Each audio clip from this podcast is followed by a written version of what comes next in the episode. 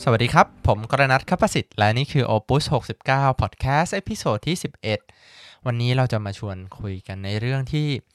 เบาสมองแล้วกันเนาะแต่ก็อาจจะพอฟัง episode นี้จบแล้ว พอกลับไปซ้อมก็อาจจะทำให้สมองปวดหัวสักนิดนึงนะครับผม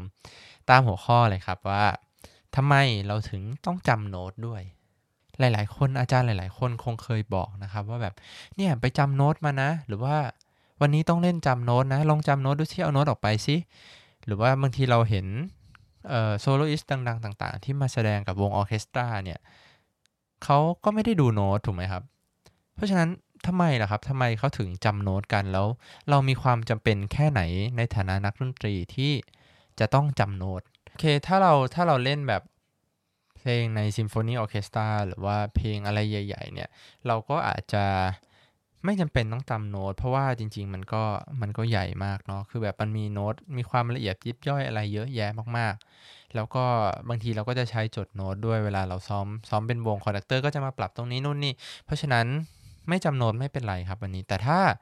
เราเป็น soloist หรือว่าเราเล่นเพลงโซโล่หรือเราเล่นเพลงของวงที่แบบ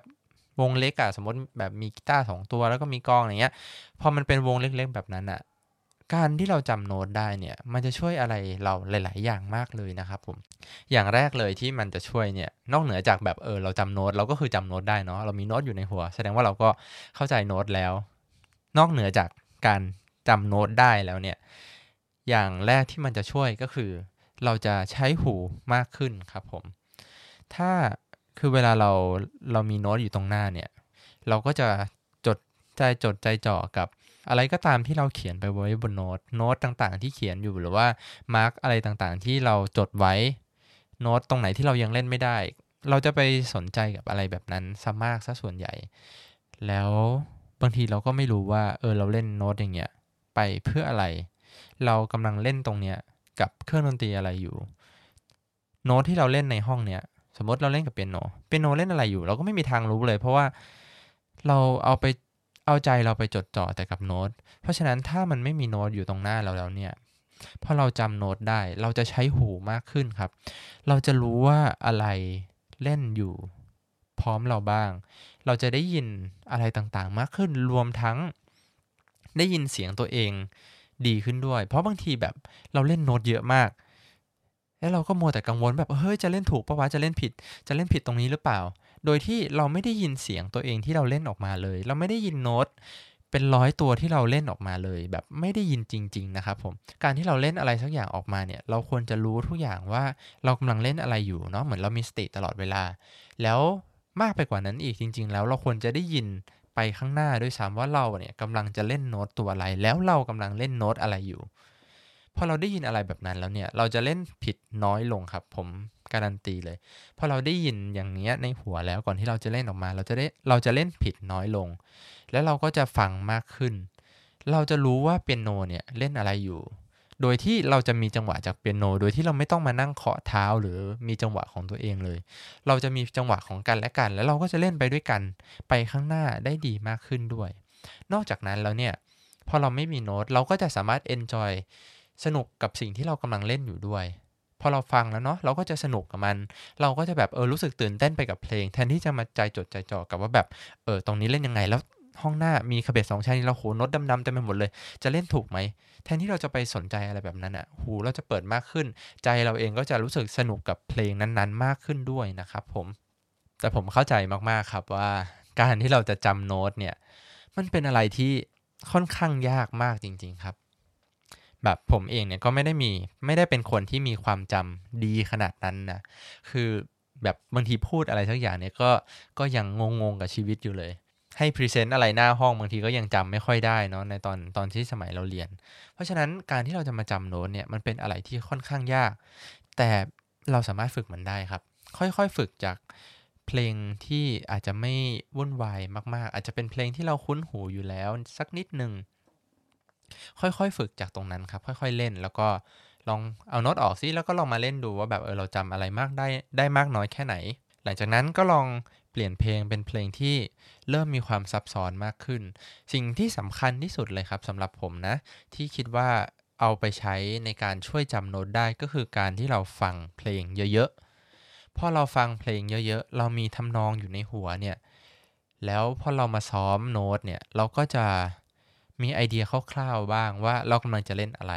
แล้วพอเราพยายามที่จะจำโน้ตเนี่ยมันก็จะจำได้ดีมากขึ้นด้วย นอกเหนือจาก part ของตัวเองแล้วเนี่ยว่าพยายามจำว่าเราเล่นอะไรเนี่ย เราควรจะรู้ไว้สักนิดหนึ่งอาจจะต้องไม่อาจจะไม่ต้องแบบจำได้เป๊ะๆร้อยเปอร์เซ็นต์แต่เราควรจะรู้ไว้สักนิดหนึ่งว่าคนที่เราเล่นอยู่ข้างๆเขาเนี่ยเขาเล่นอะไรบ้าง สมมตินะครับสมมติเราเล่นเราเล่นเพลงเพลงหนึ่งในวงออเคสตราเนาะ แล้วเราก็มีจังหวะที่แบบเออเราต้องโซโล่ แต่เราไม่ได้โซโล่คนเดียว ลองฟังสักนิดหนึ่งว่าแบบเออเราโซโล่กับเครื่องดนตรีอะไรบ้าง มีเครื่องสายเล่นจังหวะยังไง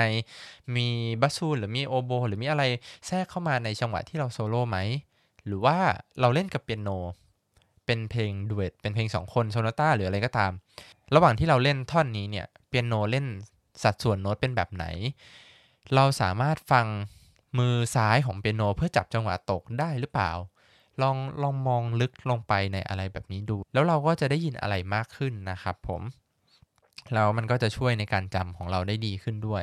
ค่อยๆเป็น ค่อย ๆ ไปครับ เพราะว่าผมเข้าใจเลยว่าการที่จะจำโน้ตเนี่ยมันเป็นอะไรที่ยากมาก ที่จะเริ่มที่จะแบบค่อยๆ เริ่ม แต่พยายามอดทนกับมัน แล้วก็แล้วก็จำหรือซ้อมโดยที่ไม่มีโน้ตให้มาก ๆนะครับผมเพราะว่าสุดท้ายแล้วเนี่ยการที่เราจำโน้ต การที่เราสนุกไปกับดนตรีเนี่ยมันก็จะทำให้เราเป็นนักดนตรีเป็นอาร์ติสเป็นอะไรก็ตามที่สามารถสื่ออารมณ์ออกไปได้มากขึ้นด้วย เพราะว่าสุดท้ายแล้วเนี่ยผมพยายามย้ำกับ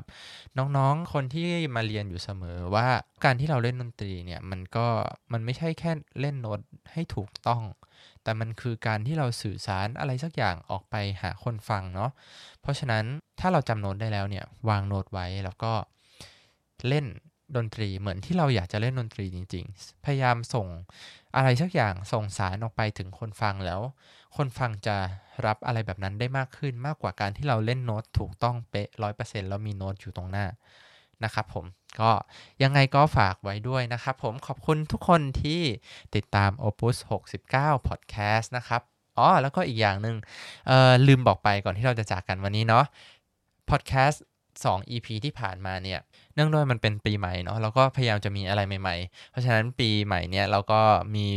ไมค์ อันใหม่ด้วย แล้วก็พยายามทำ production ให้มันดีขึ้น เสียงมันจะได้แบบชัดเจนมากขึ้น เสียงอาจจะไม่นุ่มเหมือนไมค์อันเก่า เพราะว่าด้วยความที่ไมค์อันเก่าเนี่ยมันเป็นเหมือนแบบ